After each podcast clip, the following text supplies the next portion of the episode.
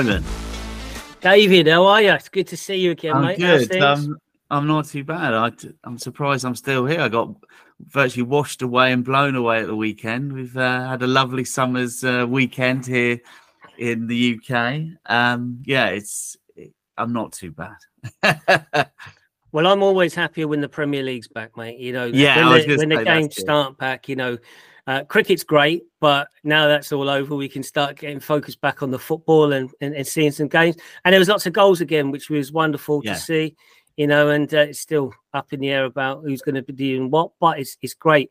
So, and that I suppose links into having another really great football guest on, um, and this time from the other side of the world. You know, so we got a, a, a Kelly Cross on from Sydney FC, uh, who I met when I was out there traveling uh, with my family back in 2019 now. We'll talk about weather. I went down to their training mm. ground. That was a supercell storm. I've never seen rain like it in my life since I was in the Amazon. And um, and I had a wonderful conversation with Kelly when I was over there. Got to meet his, his staff, and they were so welcoming. Even got some pizza, which was nice. And then uh, when Kelly was over here doing a talk with, I think it was Charlton or another club, um, we caught up in Broadstairs. Yeah, we had a, a pint down on the coast there which was nice and a, a, little bite to eat. So Kelly's a, a great guest. He's got a wealth of experience. So for our football audience, you know, some of the nuggets that they're going to get from Kelly are going to be amazing. And uh, I just, like I say, appreciate him giving up the time because I think it's nine o'clock at night over there, and uh, we're in here at lunchtime. So it's fantastic after a long day that he's he's managed to give us a bit of his busy time and uh, take us through his thoughts and you know ideas on different things around coaching coach development etc and uh, how to develop young people ultimately at sydney fc so kelly it's it's brilliant to see you again. Um, thank you for giving us the time to come on and share your ideas and giving you know our listeners you know some real insights into elite level uh, football coach education uh, especially from a different perspective in another side of the world. And uh, we want to get those perspectives and see what people think. So, Kelly, for our guests though, who might not be fully aware of of yourself, would you be able to give us an overview of how did you end up in Australia? Because I know I yeah. think you're originally from Kent. Yeah, well, yeah. Thanks, Simon, and, and and thanks, David. Thanks for the invitation. First of all, it's always um, a pleasure to be able to to talk to people about about football and uh, who knows, you know, give people a few ideas um, I know along my along my path there were people that gave me a few nuggets or a little bit of inspiration. That, um, so the, the, opportunity or potential of doing that is uh, is exciting for me. But again, thanks for the invite. It was a pleasure to meet you um, yeah. all those years ago. Um, you should come out again because we've you know just opened a new building and things have evolved in a in a really interesting way since we spoke then, and some of some of which might come out today. So yeah, you're right. I did. I did grow up in basically southeast London, Kent border. I went to school mm-hmm. in in Bromley, um, and it's kind of where the journey started because obviously played football at school. Our school was a very strong school in the area, um, and I, I, played for Northwest Kent, and I was gutted I didn't make the Kent team, and you know that, that knocked you mm. around a little bit, but ended up. It's interesting story. I, I started off studying Latin at, at King's College oh. London, so obviously the story there is, of course, that no one's journey is linear and mm. different things happen. And there was even a period during university when I was the singer in a band in a kind of um, new wave band as a singer, songwriter. Yeah. I thought, I thought that might be my career, you know. And yeah, yeah. Then I thought, no, Latin, I'll be an academic. And after a year of Latin, surprisingly enough, I said I'm going to go back into PE, which is what my, my interest. So I did a I did a a degree in physical education at Avery Hill College, which is now part of Greenwich University, and and that's where I think the kind of serendipity or the weirdness of people's journeys and interconnectedness of things comes because mm. it was I'd never thought about being a coach, so I was kind of 20, 21, 22. And as part of the course, the PE course back then, uh, we did a two day FA teachers diploma. Mm. Um, Funny enough, many of your older listeners might know Robin Russell, who was yeah, yeah, quite. I'm sure you do as, mm. as an FA figure. Robin Russell was actually quite young, and he delivered that teacher's diploma back in 81, 82 at university. And I got a bit, bit that's quite interesting. You know, some practices, and you know, this guy, this Robin's quite a good guy. That looks like a not decent kind of job. Didn't think any more of it. And then towards the end of the degree, they said to everyone on the course, if you want to do the FA prelim, I'm not sure how old your listeners are. Yeah, yeah. Back in the days when it was the FA prelim and it was the FA full badge. And college said anyone who wants to attend the um, pre uh, the, the FA prelim, college will cover the costs. Mm-hmm. Now, one of those watershed moments because if not, maybe I never would have done that, and it wouldn't have gone from there, right? Yeah. Um, and I should also say, our college actually we we got to two national finals, so we were British colleges runners up one year, and then British colleges champions um, the following year. So it's a bit of football at the school. Um, so I did the prelim, and loved it. So this mm. is around 83, 84. And all of a sudden I saw something that was this is this is great. This is what this is what where I feel really comfortable doing. Um but then you kind of back to your back to your studies and your, your, your degree and confusing the waters at that time was my family had emigrated to Australia. Right. Strange, ah. strange enough, leaving me and my brother behind. You know, you got up in the morning, there's a message on the table, and your dinner's in the fridge. And but anyway, no, they they they'd gone. So mum and dad and the other three brothers went to Australia. So that was kind of that was happening in the background. So I might have finished uh. university. I'll go and join them and see what happens. But just had this little spark of football somewhere. I, I don't know anything about a coaching career or anything, but just this this running coaching sessions, having a teaching background and a bit of a football background mm-hmm. putting them together on the FA pyramid, it, it, all kind of felt right. But I didn't even know there were jobs in coaching at that point, other than you could go to the US, like a lot of yeah. guys did, those US yeah. camps. Didn't realize there was coaching jobs at that point. And then, so that's how I got to Australia, Simon. And that's, um, mm. and I've been here ever since. That's since 85. So I do consider myself Australian. So when we beat your women in the World Cup semi final tomorrow, it will be, it will be yeah. our women yeah. beating you. So yeah, so yeah, to sort of fast fast forward a little bit, then I just got into playing here with some some expats. Basically, my brother was already out there, um, kind of low, lower level, just playing with mates, and then um, I started playing for this kind of ethnic club where there was a bit of money. You could get paid to play a little bit. Okay, that's nice. And the coach left. Still wasn't really thinking about coaching. Um, then I thought because some guy I played with has said, who I used to do some training sessions for at this amateur club, said, you should get into coaching. It never occurred to me. And another mm. kind of watershed moment, a guy I'm still in touch with um, in Sydney now. And I thought, oh, maybe he's right. So when this, and then this coach left, and I've, I said, oh, if you want, I'll be player coach next year. So I was 26, 27. Yeah. And be a player coach, give it a go. And, and kind of the FA prelim stuff and teaching background coming to the fore yeah, um, and again, and a PE teacher, so an idea about training and hmm. exercise. Mm. So I became player coach of this lower division club, and we we won the league and the cup that year.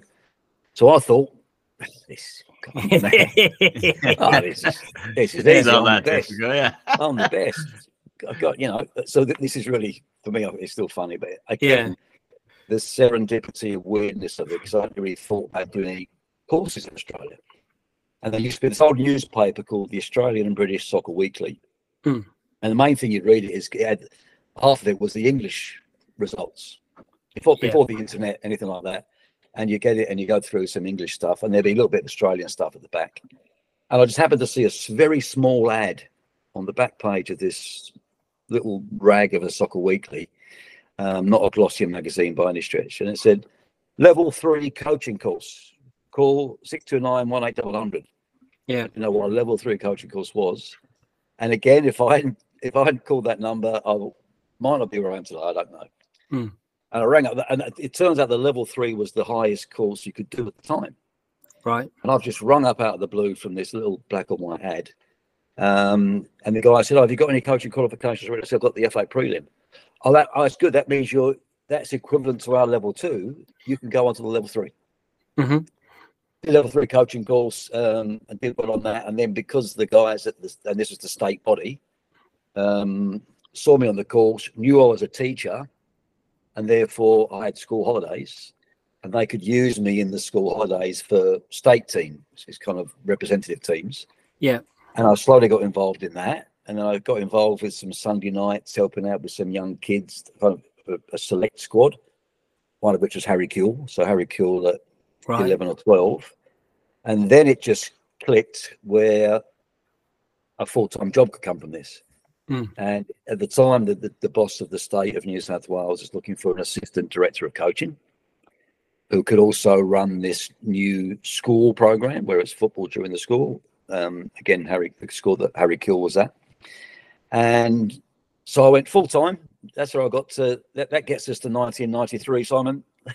Oh, wow. That's everything up to 1993. And, and I went full time at 1993. And then there's a bit since then, but I'm not sure whether you'd like to me to take a break or anything at this point. No, no, I, I think this is this is amazing because it shows that journey that you've gone on, and almost I like the fact that it's serendipitous. You know, you're saying yeah. certain things have happened that have sort of taken me in the direction that it's gone. So, yeah, by all means, we'd we'd love the full bio because I think our, our questions will formulate off. Oh, what was that, and how was this? Yeah, so, I, yeah, by all I means, agree. Please. And yeah, and also I just wanted to add as well because um, your what you've been involved in is a growing. I, was going to say like a growing storm, or you've been riding the wave as football's been getting mm. bigger in Australia. So I know speaking from my experiences and my interest, and also our listeners, they'd be fascinated to hear kind of um, how you've been involved in that because yeah, it, it's just it's football's now at a level that you must have seen yeah. it grow fairly uh, large from a very small foundation. So yeah, carry on. It'd be fascinating yeah. how it's developed since that. Yeah, you're right. And I was just, yeah, I just at that point. What, what is what is interesting, I think, to to, to all of us here and, and listening is that, um, as I said before, that no journey is the same, right? Mm, um, yeah. But what does strike me, and we have to be mindful of it, is that um, to be aware of your own profile, so your own personal profile. So only recently in, in my life, for for a couple of reasons. One was a leadership course, and one was the work I do with FIFA to do lead to do like a personality profile. Yeah, and you know there's there's many mm. of hmm. them, right? But both of them, even though there are different mo- mo- um, models of doing it, had me right in the what they call the creative half. Right? There's a there's a with some models there's a top half and a bottom half, and the top half is all creative, you know, freedom, expressing, big picture. And the bottom half, which which I get very low scores on, is process, plan, uh, mm. organized, not comfortable mm. with chaos, right? So there's certain things about the, the, the, football that have attracted me, or perhaps have um, have helped me along the way. But of course, for the for the other percentage of your listeners, there's lots of people who've had careers and progressed on the other with the other profile. There's something about I think just being mindful of your own profile, mm. and it could be that your, your your own profile or personality leads you a certain way or takes you towards certain things. Um, and it, yeah, I guess with mine, it's just the the the, the openness to creativity. I think mm. when you when you think about that, what, why I'm most comfortable with that is because that that because you that's the game, right? It's mm. having a, for me, it's having a personality that matches the game. That it's and there's those coaches that are process driven, you you know, and it's their model and they know every pass. But I'm yeah. down the other end, and of course, both can work, both can yeah. be successful, and therefore, I guess the message is that yeah, this is just one. What I talk about is just something that, that worked for me. So, um, mm. but in, anyway, so to continue, so that so in 1993 when I went full time, so that was for the state body of New South Wales, um, but a bit small, not not massive amounts of staff on the technical side. In fact, I was the second technical member, and so that that became interesting. What what we many people soon have to recognise or get used to in football. All of a sudden, I went from being a teacher and doing football on the side and knocking off at five to three, you know, pretty sessions like. Um, yeah. And that was it. And school holidays. And d- didn't particularly put too much e- effort into being a teacher. Uh, but when then I went full time football, and I'm doing 60 hours, 70 hours a week, and it, yeah. and without even thinking about it. Mm. That's that difference. And I think one one message I think for for listeners is, or people who want to get into football, um, don't well, I guess some people can get into football and take it easy, but I think there's something about you get into football, get into it, put put the hours in, it, obviously it'll, it'll, it'll benefit you. Mm. But to have this privilege of being able to do work that doesn't feel like work. Yeah. Um, so I was doing 67 hour, 70 hour weeks for this guy and loving it. Mm. Just from being pulled from pillar to post, coaching courses, go and do a regional thing, coach two teams, different training sessions, two sessions one night here, plus having this school program during the day. Um, so and that, and that, became interesting because then I did this. It was called this. It's still going. It's called Westfield Sports High School, um, and it's the number one, the first ever sports high school in Australia. And this was the football program, um, and having that as a full time job, it grew into you know there was only three squads you know at the time. Sorry, two squads, year seven, year eight, and mm-hmm. year by year it grew and having a full timetable of coaching three or four sessions a day at school, plus the evening sessions that, that were part of the job with the um, kind of elite squads, if you like, um, to get so many hours on the clock so quickly and hmm. also mm. out of the spotlight. I'm trying things at school. No one's watching. I'm trying things yeah. with, you know, Harry Kewell and these boys, um, uh, trying things out. But being able to do that, you know, to talk about your 10,000 hours, you know, even though that's a bit of yeah. a question theory these days, but just experience hours mm. on the clock. It was uh, it was incredible for me. Um, yeah, not any any questions at this point. I think it might be nice just to jump in and out with you guys. Yeah, as things come along. Yeah. Anything from you, Dave? No, I, I was going to say I think the the Harry Kewell link is fascinating. So I suppose if you don't need to talk about it now, but I suppose it'd be nice to hear how you were involved. You know, from to the development of what we kind of know him as uh, when he came over to these shores to play, I suppose. But we can come mm. back to that. But that I, I know our listeners will, mm. their ears would have been pricked by that. Because from yeah, my perspective, yeah. Kelly, I, I think um, talking about coaching and coach education is we, have had a couple of colleagues from mine at the FA on, and I know you do coach education as well. Now, what type of approach were you utilizing then? Because you know we've we've highlighted back then it was very much copy and paste coaching from an FA coach education mm. perspective, and that's how you you were seen as a a, a worthy coach, or you know you you you you can tick the boxes.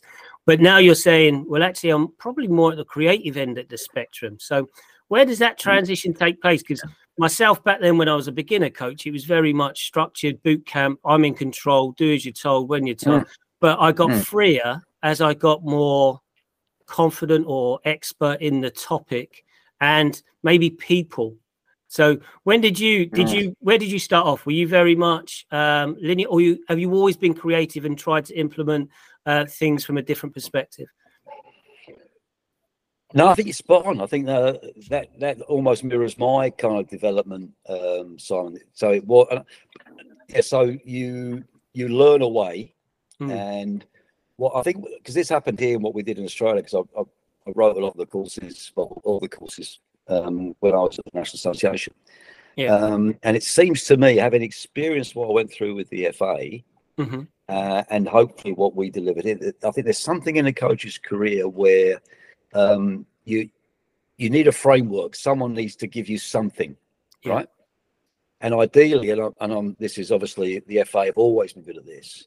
Um, and of course they've evolved in what they deliver. But I think what the English have always done well is it makes sense. It, yeah. It's very well presented, and it's very logical when you look at that and say these guys know what they're doing. If you know, even though the content has changed mm-hmm. um, in a, in an admirable way for the English FA. But as a young coach, um, it, I think you need something where you go, yeah, that makes sense to me. That is going to help me, and I will take that and off I'll go. And that's yeah. what tends to happen the the problem or the challenge that emerges is that if that is all you ever do, you might be limited. Yeah. Um, so the, so the National Association might be happy because look, every coach that leaves a course, we know they're out there doing something positive, and it's not you know it's not destructive. So mm-hmm. even the minimum guy that yeah. goes away, you know, the guy, girl that goes away from a course, uh, is doing something. Yeah. But to go a long way, at a certain moment, then the, the basic requirement, in my opinion, is an open mind. Mm-hmm. And and in my opinion, a little bit of creativity, but an open mind to actually say, yeah, I've got that framework, Um, but something else has come along that, that, that allows me to add to that or take something out of the framework that I was kind of um, initially given. Mm. And as we all know, at a certain moment and over, and over time, I, I don't think you can fast track it. Over no. time, you have something that's yours, and people start talking about their personal philosophy. Um, I, I, do think it's quite not funny, but you know, um, you, you see guys who are so young talking about their, I have my personal coaching philosophy, and I, sometimes I think you haven't had time to get one, you know. Yeah. Um, and that and that sounds critical, and you know, it's not meant to be, but um, I certainly know now. To your point, Simon, to your question is, mm. and it's an interesting one because I look mm. back on those years, and if I went out on the park now, um, I don't think I'd coach very much like that at all. Yeah. Right. Um, More intuitive now, but, would you say? Yeah, but, but Mm. there's some, but there's also something that always nags at me was, was that. Um, so, for example, one of one of the, the there was a girl who was one of the few girls in that program at the sports high school, um, and she's a legend of Australian football. She played she played for the national team for the Matildas when she was 14. Played over 100. ga- She played at World Cups. Um, she's a, a leader in in the sport now, and she, even now when she's when she speaks to me, she says, you know, you, you know, it's all because of you and you made me and and all, and all the things she said that you know were great about what I did, in her opinion, are Mhm. things that I'm now saying I wouldn't be. I wouldn't, I may well be doing that, you know. So there's something, Yeah. there's something about well, you know, what have you thrown out? You know, are we throwing out the baby with the bathwater? So I think that's a, I think that's a, a, a nice message for listeners is that um, there's there's always a groundswell of opinions or flavor of the month on Twitter or Mhm. whatever Mhm. that people kind of just go with.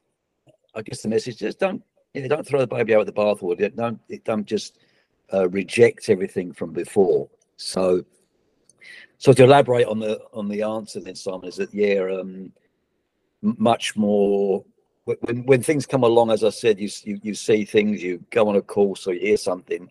If you've got that open mind, what, what will tend to happen is some, some and, and you are open minded and, and and able to take that. Things come along and you go, yeah, that makes sense.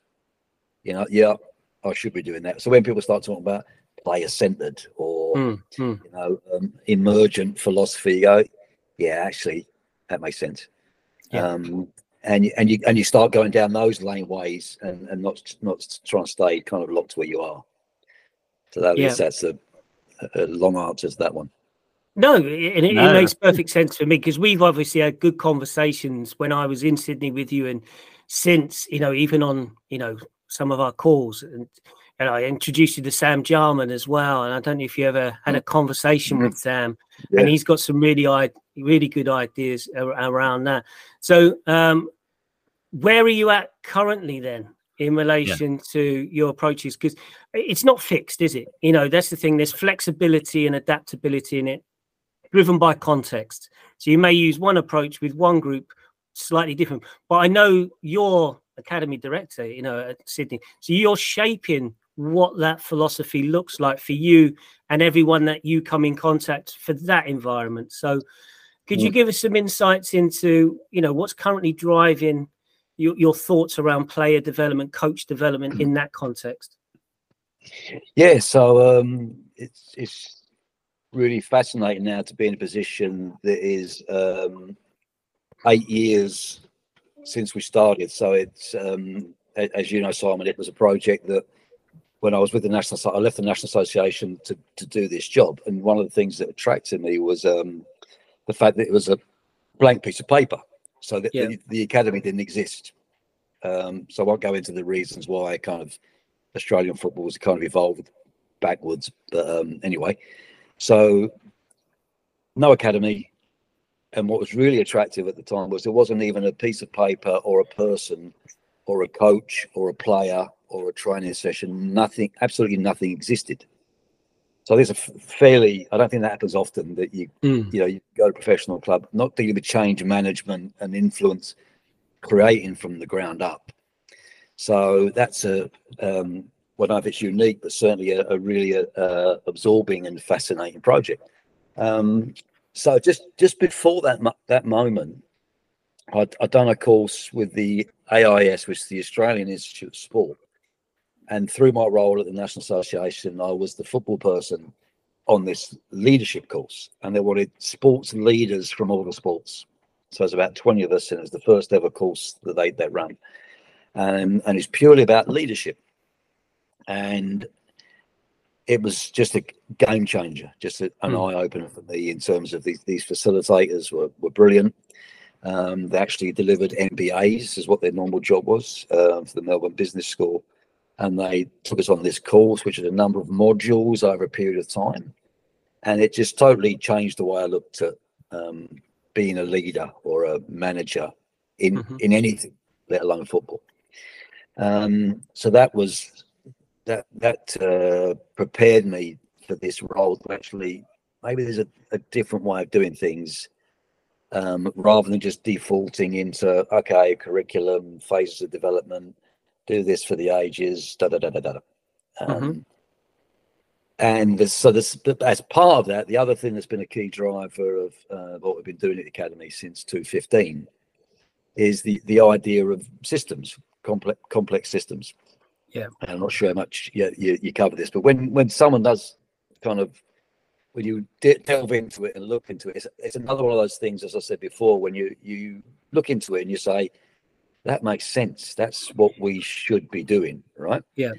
Um. So what, in in short, what what we see in sport and and and football particularly, is that it's actually the, the thinking that shapes everything that you see in football.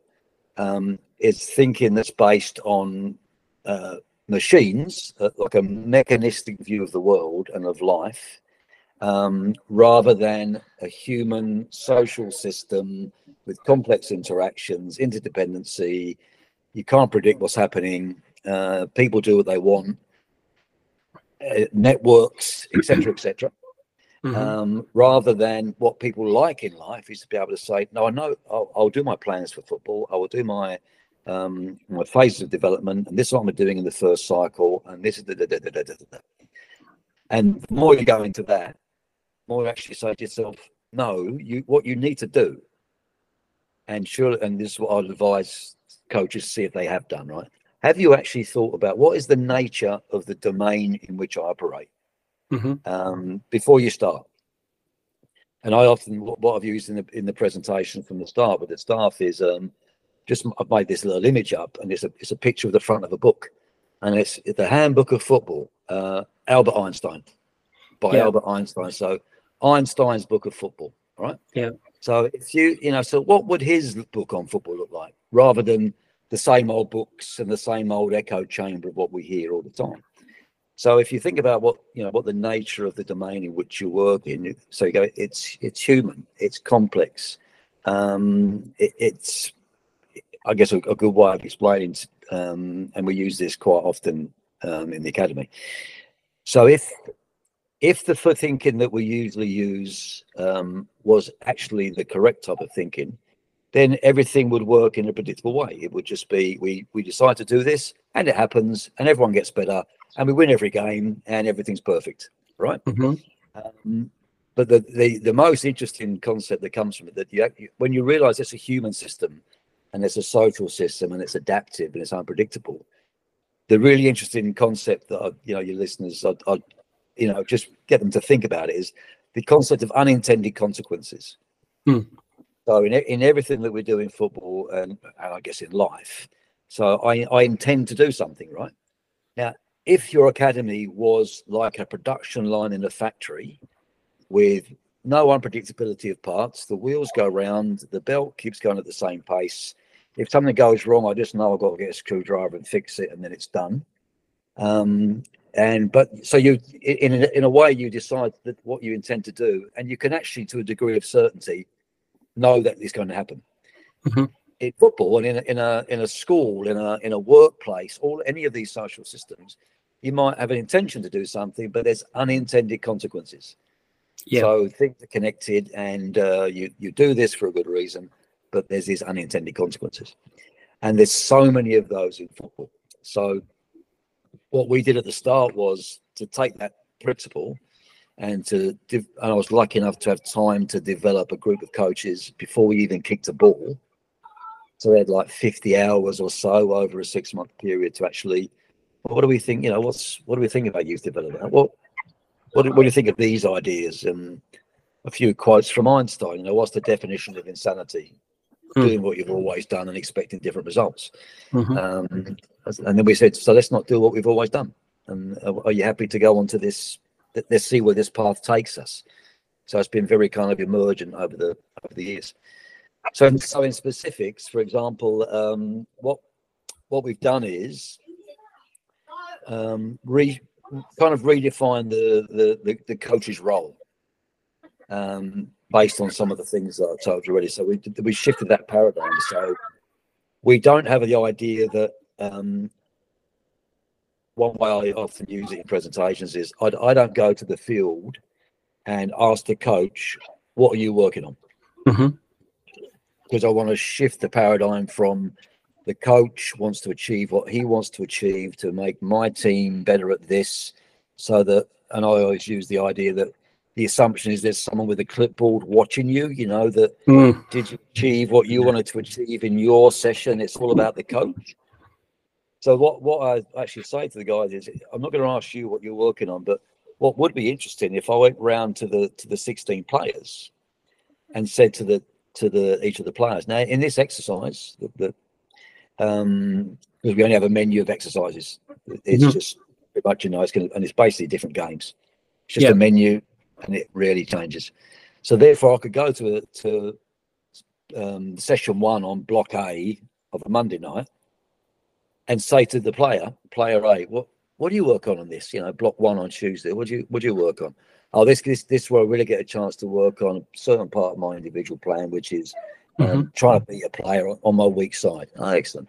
And I go to the next player. What are you working on? Oh, this is um, in this one. I really focus on this. Uh, it gives me a chance to make sure and get tight and stop someone turning, whatever. Mm-hmm. So the so the, the the the idea is I might get 16 different answers rather than one answer from a coach because he's trying to take this homogeneous group uh, collectively to achieve his aim. Yeah. We've shifted the paradigm there, and therefore, by our coaches don't have to spend hours planning a session. Uh, I think I'm going to try five v two here with a couple of bouncers. Uh, but what if Dave doesn't come? So, and then I'm going to move on to this, uh, progress it for my kind of reductionist linear objective. Is put them in games where they're learning everything all the time, and maybe yeah. just shine a on a certain thing. And we've got a simplified game model. We've kept it very, very simple which again is something from one of Einstein's quotes, um, which I'll tell you later if you like. Yeah, um, yeah, yeah. it's, it's it's shift it's shifting that. So it's um, the the players are there to play. So when, when we got our 60 hours of training before we we started coaching, there was a few things that we said.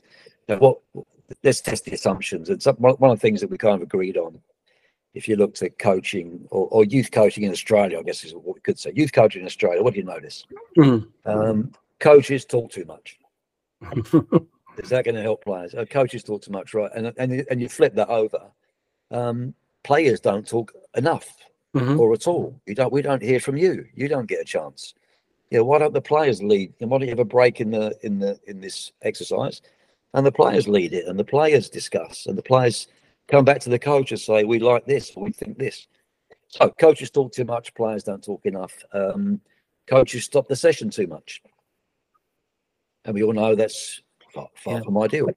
Um, our, our, other theory was, or the thing that we feel strongly about, was that um, based on what we knew of the existence or the existing paradigm in Australian youth football, um, players spend too much time in non contextual, planned, passing exercises or isolated repetition of a technique. So that's that's we don't think that's the best use of time, and we think there's a fair bit of academic research that would tell you it might not be as effective as you think.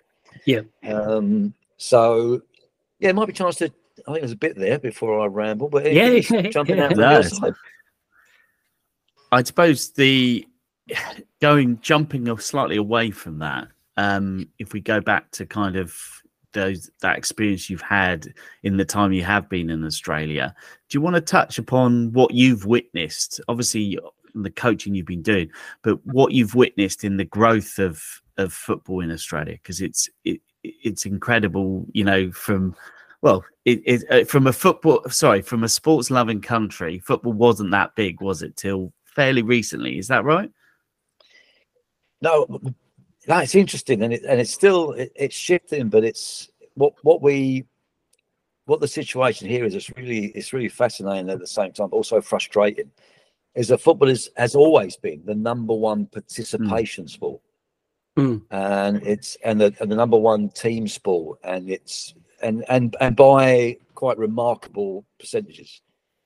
So, but we've never been able to, to convert the the high numbers of participation, and particularly in in young age groups. So there's, you know, under six football. There's there's thousands and thousands of, of under six players, and it just dwarfs any other sport. What we've not managed to do for, I think, for some mainly cultural reasons, is not translate that to the point where football gets the, the majority of the commercial dollar. Mm. So, television wise, um, and they're not equal in each state, but there's Australian rules. So, AFL that you, I think people in England know now. Yeah. And rugby league. So, basically, in Victoria and Melbourne, Australian rules. Mm. Massive. Um, and in New South Wales and Queensland, rugby league. That's a, a quick summary, right? But yeah. together, those sports in their sponsorship revenue, and not necess- not necessarily crowds for for rugby league, an average game, but the TV revenue for those uh, sports, and then cricket will come in, and not so much rugby union. Rugby unions, you know, struggling a bit, um, but it's the number one participation sport, but it's not the number one financed or sponsored sport at the moment, and it's trying to shift. Um, so that's kind of um, has been fairly constant, David, in the in the time that I've been mm. involved. But what what we have seen is that football's got uh, more organised. Um, the, the, the National League, which is now now called the A League, as you know, and the A League yep. Women, um, slowly improving and professionalising. We have a strong PFA um, looking after the players. Um, there's a coaches association. We've got I think if you look at what we've achieved over the years, um, our coaches um, and the level of coaches and quality coaches um, has dramatically improved uh, in recent years. So the, the general standard of what you'd see out on the field, in most cases, would be heading in the in the right direction. I, I know from talking to other national associations, that's always a big challenge. You know, what's actually happening on the ground at the at grassroots level. So yeah, that's increased. And I think what what what you'd have to say has changed in say the last 10, 15 years is um, the the the football discourse has hmm. improved. Mm. That we there's been a real focus. In my opinion, I think it had a lot to do with. So just after I started at the National Association, which was a bit of the career I didn't get to, was that we Australia just left the Oceania Confederation. Yeah we joined Asia in 2005. In 2006, I started the National, Co- Co- uh, National Association as head of coach education. Mm. And one of the first things that was already on my desk is we've joined AFC and we're going to adopt their coaching curriculum, which meant we had to go, our courses fairly short and kind of had names, but you know, they were named beyond their quality, you know, the mm. the state license, but basically mm. they were very short, um, not very in-depth courses. So what my role is to introduce C license, B license, A license, pro license, um, and and write those courses over a period of time. So introducing what we call the advanced courses, uh, you know, I'm, I'm totally convinced now that the coaching conversations that you have and the general discourse or what you hear on TV, that has really shifted. So I think the general um, level of football awareness in the last 50 that has gone up as a, as a result of um, things that have happened. Uh, and i think perhaps i'm biased but because of how we um, really supercharged what we did in the space of um, coach education coach development. And as i suppose a, a, good result of that is those players that have come through that are i suppose renowned on a world level. Um, has that and like we go back to say like a Harry Kane um, or you know other players that came through like Viduka and people like that. Did that help push that on, or did that just push, say, for example, the popularity of say the Premier League in which they were playing? Did it have a direct impact onto you know the kids playing in Sydney, Melbourne, or uh, you know, do you know yeah. what I mean? Is it did it actually is it tangible? I suppose. I think it is, but I, I, um, I know your listeners would know that I'm not taking credit for Harry Kane, but it would be Harry Kewell. But, yeah, um, sorry, no, yeah, sorry, not Harry. but you know, as a, as a, as a Millwall fan, I will take a little bit of credit for Harry Kane along the way. Yeah, yeah, yeah. so no, it, it, it's there's another there's another side debate, David, which which is still going on, which is there's a there's a number of people in Australia, and it sounds kind of counterproductive, um, who have kind of quite strong voices, who want us to go back to what we were doing 20 years ago. Yeah, because they think well that's when that was a system that um, Harry and our golden generation. Um, a number of which were, you know, playing the Premier League. So there's Branson, yeah. who was also a program um, and a lot of people playing the Premier League and leagues like that. So there's an interesting debate there that is still live, apparently. That I'm not sure in which um, corporate or business realm you'd say, right, what's the what's the next step? Let's go back to doing what we're doing 20 years ago. I'm not sure if that actually is a, a strong argument. But so, but what I think has changed the, the what we got when I sort of went full time in '92 um, my boss at the time, um, the late great, in my opinion, David Lee, um, one of the things he said, and I'm not sure if it's his quote, but he'd always say it was at that point, Australia, the, all the coaches in the National League, the vast majority were Croatian, Brazilian, and we're bringing players in um, who would mm. finish playing in England or didn't make it in England and other countries. And what and it's stuck with me ever since since the early 90s. The day will come, Kelly, the day will come when we'll be we will export players. And the other one, which is the point I'm coming to, is and one day, this was us how we responded to the quote. Yeah, maybe one day, Dave, we'll be exporting coaches as well. Mm. Yeah. And when you now see that Ange Postecoglou at Spurs, um, yeah. Kevin Muscat, uh, Yokohama, and J League champions, you go, uh, and it's and that takes a long, as Ange will tell you, that takes a long time to shift that Australian coaches and in, in mm. the mm. Australian players. So that that happened over a period of time. So there's a huge number of reasons, and, and as someone who said to you at the start, these things are complex and it's unintended, and and it's different things have, have contributed to it. So no way am I saying that I'm yeah, it's because of me. I like to feel that somewhere in that system I, I had a little input amongst the many, many inputs across the country, both you know cultural and technical.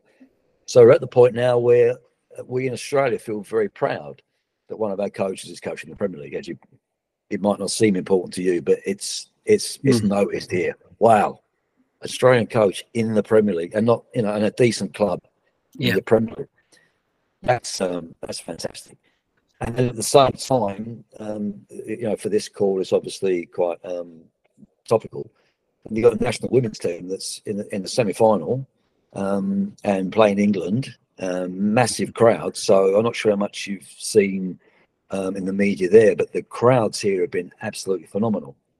I also saw um, five games in New Zealand. Um, I was over there on a FIFA thing before this. And you know, in a place like Dunedin, like a full stadium, mm. and they were taking the roof off in New Zealand's last group game for a women's World Cup. Yeah.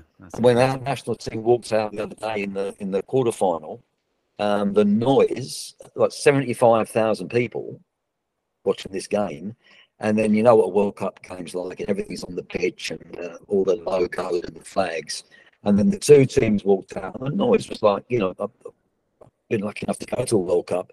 It's like a you know a, a male World Cup. So now now it's this a World Cup is a World Cup now, gentlemen. You know, like it's mm. you don't see the difference. But when these girls walked out the other day, it was it was not, not just emotional as an Australian, but it's incredible to see where we're at now.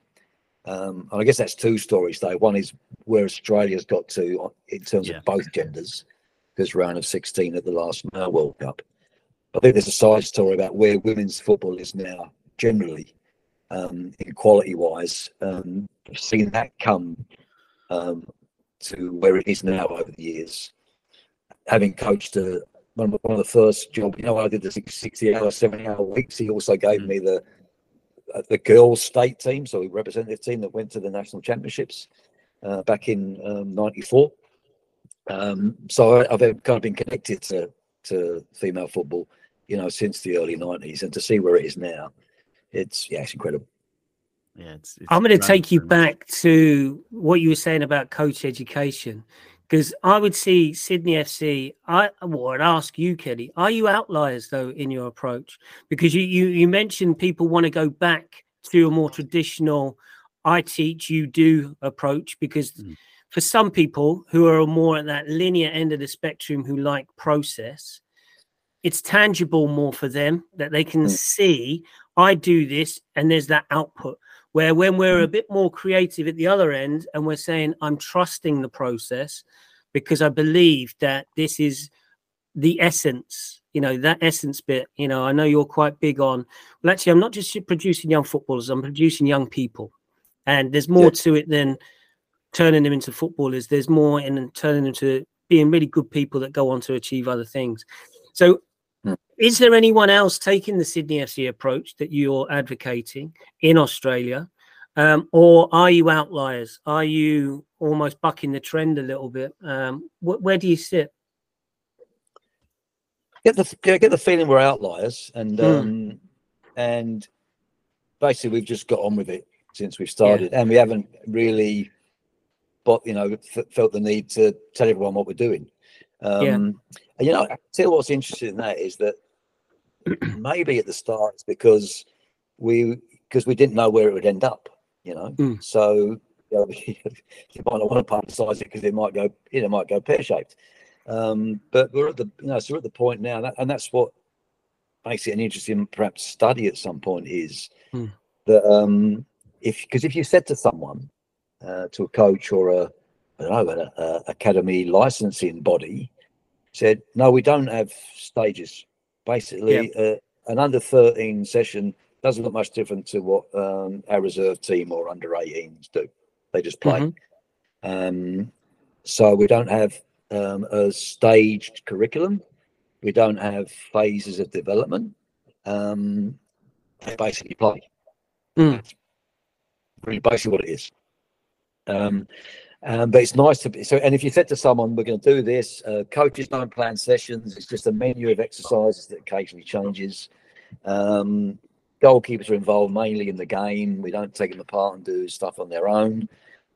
Coaches don't plan sessions, so therefore, by changing the paradigm, therefore they're actually more thinking about now how will I influence Johnny? Because mm. I hmm. know Johnny's a bit of this. Um, I know I've got different plans what when will I bring this group together? How will I influence it? Will I do it with with some you know feedback afterwards?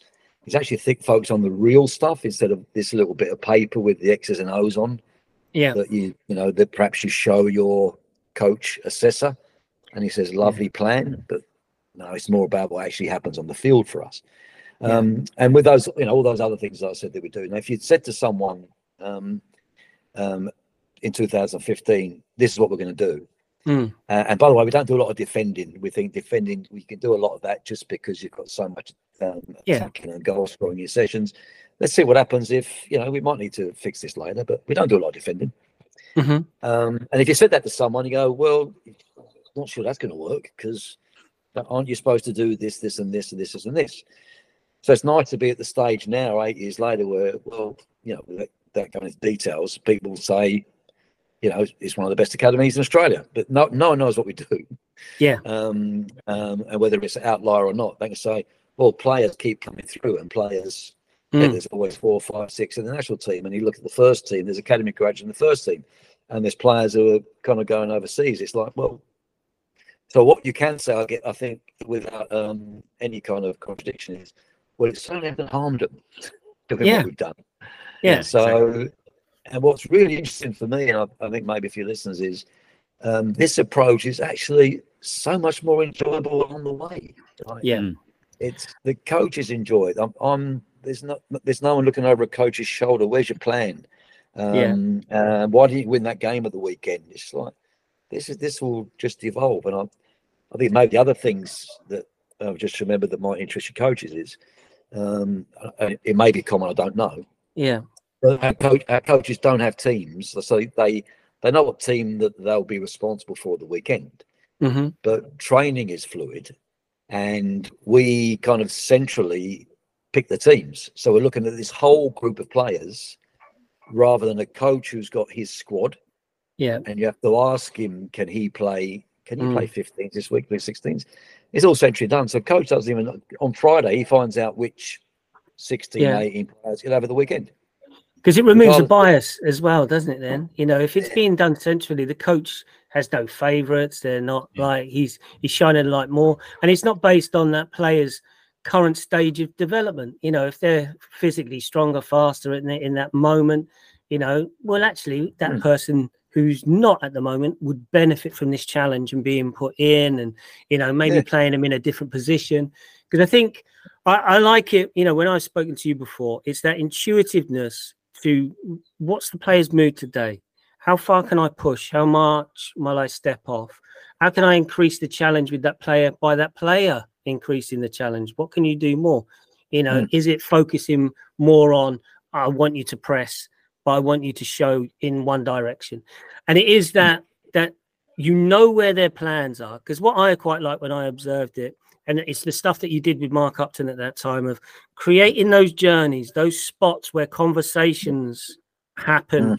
those reflective conversations around, well, what talk me through that situation today what are your thoughts on it i'll give you my thoughts and it's that that yeah. narrative approach that storytelling approach where you're you're you know connecting the dots with the players and it's not yeah. given to them you know here's your ilp but now you've just got to work on it it's that constant evolving conversation around well what's your ideas what's our ideas let's shape it let's bring it on on the grass let's bring it into match day so for for people, you yeah. know, Dave, it, it, he's not a football coach himself. So sometimes when I get my uh, coaching network people on, it can probably be a bit like, what are they talking about? But I think it's important. It's fascinating. For, yeah, it is fascinating.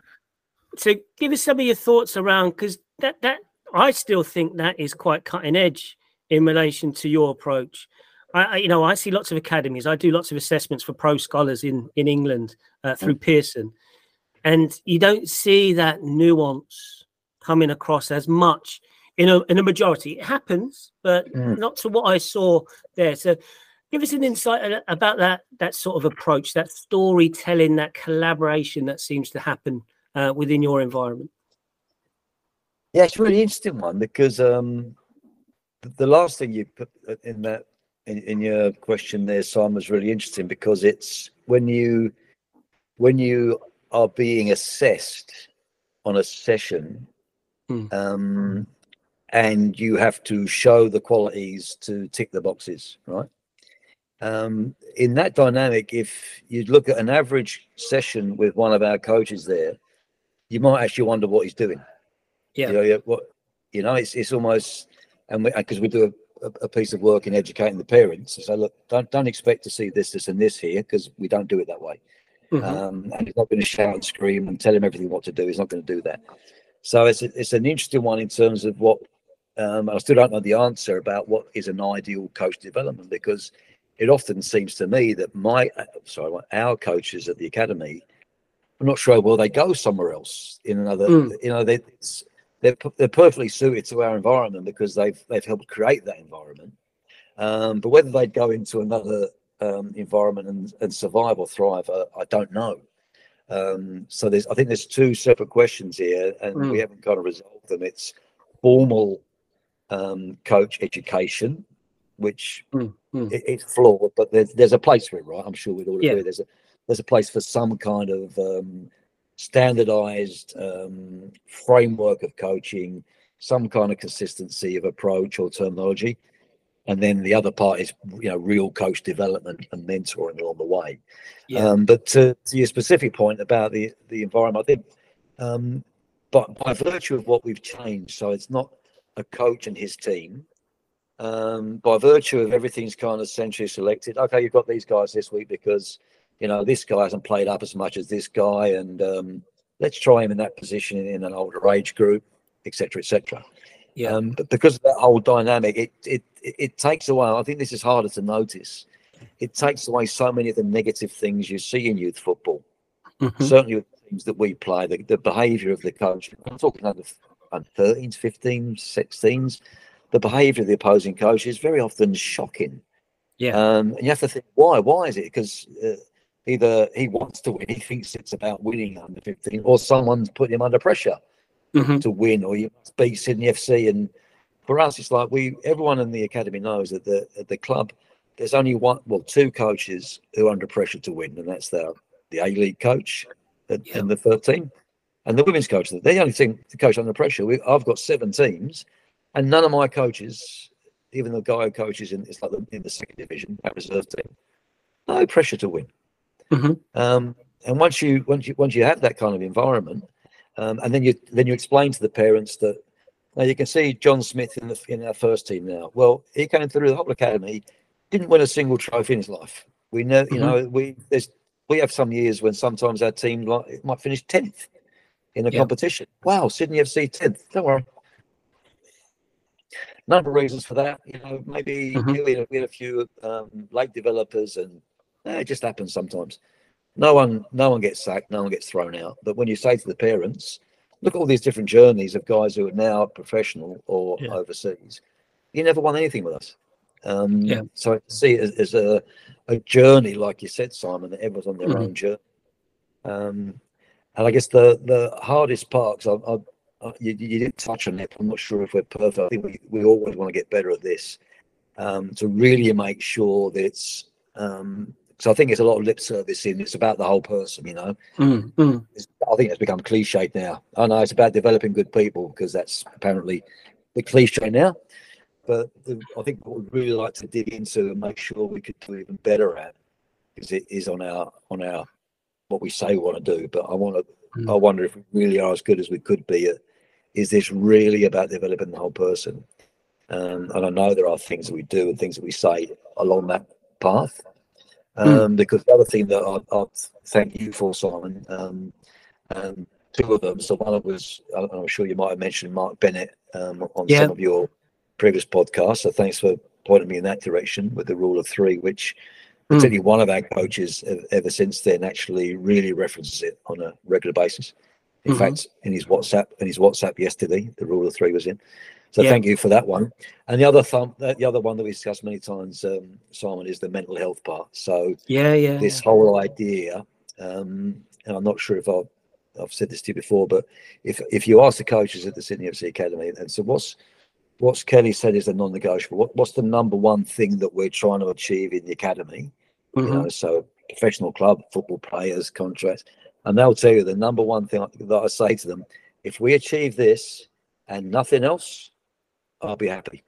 Mhm. And they will tell you, and I'm convinced they'll know, they'll tell you, no child gets damaged. Rule Yeah. number one. Rule number one. That you know, if we don't win a trophy, or because at- the end of the day, if one, you know, for all you can win 500 trophies and get 2,000 contracts, Mhm. but if you damage someone, for me, that's no, no, that, that, that doesn't happen. Not not on our watch. But I think that a, a nice message for the listeners would be, it. but it, my suspicion was, and and I'm and I feel fairly vindicated, that if that is your starting point, if that is your non-negotiable, all the other good stuff actually comes from that as the foundation. Yeah. Yeah. If it's clear to you that you're about, no, I'm not damaging you, I'm not shouting and screaming at you, I'm not doing, you know, nothing against your will. Um, I know you're a kid, and what I say to the coaches, they're kids, but by the way, they're someone else's children. This is what you're after here, by the way, not just some, you know. I, I always say it, it, it just seems to me what you see so often in football is if it's as if a lot of people in football, in youth football in particular, it's as if that well, when you come into our club, the, the rules of life don't apply anymore. It's as if like Yeah. diff- no, no, this is football. Different rules apply. We can do these things. It's like, come, no, no, no, no, no. Yeah. So a better way of shaping it for us is the football is a part of their life, not apart from their life, right? So it's a part of their life, and therefore, everything they experience in your environment should reflect who they are as people, how they see themselves, um, the values and the things that they like should be reflected. It's, it should be a, um, a shock to them when it comes to football. And not only should it reflect all those things, it should amplify it. Like all all their good qualities, whatever they are, Hmm. when they come to your environment, that they flourish. And wh- whatever it is that their, their strengths are or their likes are, you amplify it rather than killing it, shocking them, or forcing them to adapt your narrative about, of who you should be and how you should get there. Yeah. Yeah, We don't amazing. really hear that a lot, do we? Really? I know even in some of the conversations that we've had with other coaches, I know it's not a criticism of those, but we've never touched upon that as as a as a tenant of of how they're working with with children. Is it really? It's it's it's refreshing to hear all of the, what you've said today. is is brilliant. And I, I, I think the other thing um, that I like i- is that it's it's not holistic because that's still something, but it's strength based. I'm focusing on the strengths of this young person. The other things will come up as well, but how many of us focus on? Well, we think that's a weakness and we need to strengthen that. Well, actually, sometimes that strength based approach, based on that person's values, beliefs, and what they're already good at, let's elevate that to where we can get it to and those other things will come up as a, a consequence a byproduct of it And, you know and you, you you shift of well actually we like in possession focus more because we think the hidden curriculum of out of possession that will come because they want to win the ball back to go and do things with the ball so they're going to be determined to win Yeah. it we can shape some intricacies around that around foot placement and closing down and what it can we can Mm. shape that but let's enjoy the bit where we're trying to regain it, do things with it, excite people, make goals. Because that's why we're there. You know, and that's why you see the shift now in the rules of your fingernails not offside anymore. We're shifting it back to a bit more common sense where it needs to be the whole body. And I think Salah was still on yesterday when I watched it. And you think, well, if you're going to be whole body, it should almost be his, his fingernail is the thing that's keeping him on side rather than the other side. So uh, we are getting close, and I think this this definitely going to need a, a part two, Dave, just simply because Yes, of time. definitely. Um, because of the time, you know, that Mm. you've kindly given up, Kelly, but also we're in the middle of our day here, and we've got to go from one thing Yeah, to the other. Yeah. Um, so if you'd be No problem. happy to catch up with another time, um, and and because I think there's still so much more Yeah. that our listeners could take from you. I think we're only scratching the surface here, Yeah. and uh, it would be nice if if we could do a part two in the future at some stage, near or far, but we'll be guided by Yeah. you know your sort of Yeah. calendar. Um, just to, to elaborate a little bit more. So we, we've got a few more minutes. Um, Dave, is there anything uh, you'd like to ask Oh, Kelly well, before got- we depart? sorry. Oh, go on, Kelly. Yeah, yeah. No, unless, let, unless you want. No, that, I just want to touch on if you, if, if this fits. The, the thing you said there about you know strengths based and you know Yeah. the, you know hidden curriculum. So there's a there's a, a story that or a, or a, a method that we use quite a lot. So you know, remember we spoke about a system, and it's Mm. not only is each human a system of in, interconnected parts, but then the academy is part of a, a system, right? Mhm, and thi- this this idea of unintended consequences right Mhm. so what i've often what, what our coaches try to work on is that it's easy for a coach to to notice when a player makes a mistake so that's that's not hard to do right Mm. so ah, he should have done that or she should have done that she, she should have done this but the real skill is is that, that that's not the hard part it's not the hard part the, the difficult part is now what do I do? Right, I've seen that he keeps making that run, or he, he, he doesn't do this that I think he should do. So the, the the skill there is now how do I actually intervene, or should I even intervene? Hmm. So in terms of the unintended consequences part, and it connects to what you said about you know focus on strengths. So we, we've got our coaches because rule number one is no child gets damaged, right? So if a coach is thinking about shouting that across the session or shout, now is there a chance that that might have a negative impact on him with his Hmm. peers or so Hmm. if there's any doubt in your mind that have a negative impact, don't do it. Yeah. Right? That's it. So why do it? Because the other part, the other story of unintended consequences is the coach is usually doing it from a good place. Like, I, I want to Hmm. help him or her, right? Yeah. I've got to tell him. I've got to tell him this. Right? I'm, I'm, I really love this player. I want, I want her to get better. But the unintended consequence is, oh, he doesn't like me. He thinks I'm no good. I'm never going to make it. Now my, now my peers think I'm rubbish. Oh, he's always picking on me, and then everything gets worse. Hmm. So we, we use this. It's, it's, it's oversimplified, but I think it's a valid point. So we, you can actually say, look, the intervention might be that this player that's- continues to make this bad run, right? What if you intervened it with with a dose of self belief? So instead of telling him you're not making this run, if you say to a player, "I love, I love what you were trying to do today," hey, mm. you know, you're my favorite player, you know, whatever it is, like put your mm. arm around him. Yeah, I really, I love watching you play. Mm. You, some of the things other people don't see it, but I really great performance today. Yeah, and then by that, and we call it like an injection into the system. It, it almost is in a human. So you injecting this self belief.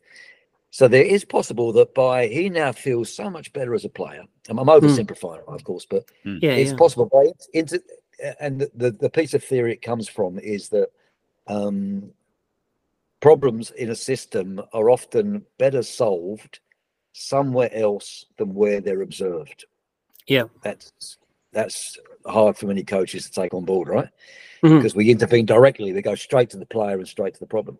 So if we intervene somewhere else with self belief and praise, for example, right, it mm. could actually be that the the other that problem that you didn't know that problem disappears.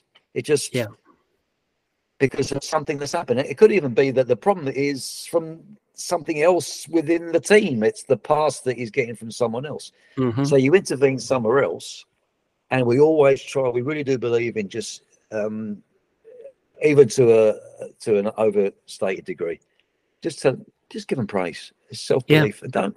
Yeah, you, those problems will disappear. Um, he'll find his own way, but don't keep pointing out all the problems. Mm. And yeah, it's, it's that tell them what they're good at. Yeah. Um, and find find out where to intervene rather than stop doing this. I've I've noticed it again. You know, I'm the police. Ah, got you again. Yeah, yeah. There's another one. Told you. Because I think it links back to that Mark Bennett stuff. Can you recognize it yourself? Can you recognize when you, you haven't quite hit the. If you can't, have you empowered your teammates to just remind you?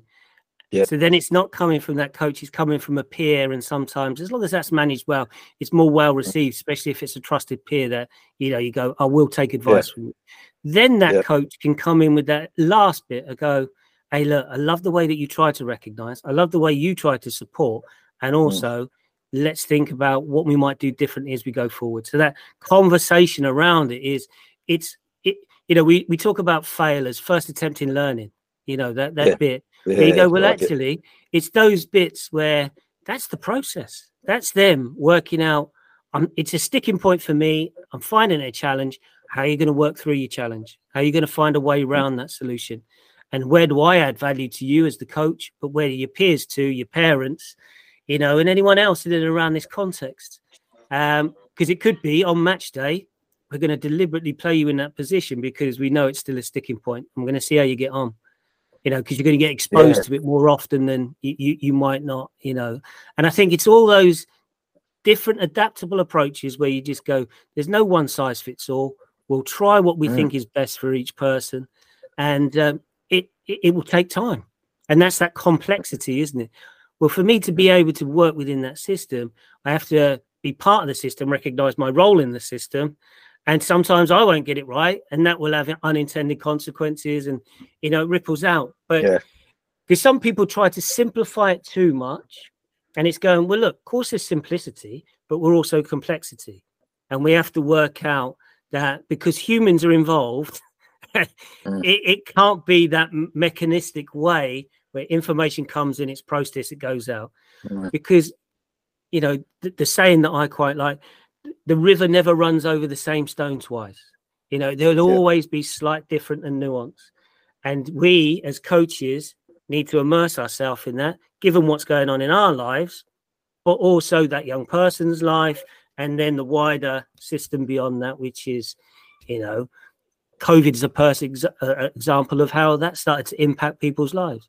But unfortunately, we will have to cut it there because I've got to. I've got one, to one last thing I just go wanted on, to get was Kelly because I know all our listeners will be asking for this. Is how can they find out more about you, or how can they hear more from you? Like, are you on Twitter or whatever it's called now, X, is there? Whatever. It's are you on social media? How can they hear? Yeah. I I don't do much. I you know we just we just get on with our business, and I'm, I'm right. not about you know making a profile for myself. Um, I'm happy to do chats like this. Um, Perfect. So well, that's good. Yeah, there's there's there's Well- not much out there, but I'm not. I'm, I'm a different kind of profile. We just we just get on with it here. But um, That sounds Yeah, that sounds I'm good happy for to- us. Well, uh, Yeah. as Simon said before, I think a part two is definitely um, something we'd love to do, and and hopefully uh, we can kind of arrange another time to catch up again, and Yeah. and obviously uh, we can discuss uh, England beating uh, Australia in the Women's World Cup as well. But uh, well, we'll Yeah, discuss we'll the result, whatever it is. But um, yeah, I'm happy to because yeah, there's a yeah, there's, there's a you know the, the listeners might be interested in the you know in the FIFA project, the, the yeah, talent Yeah. development scheme that we've launched around the world. Uh, a few other things along the way. So no, but it- it's great, and you know it's great, great to be involved. I really enjoyed it.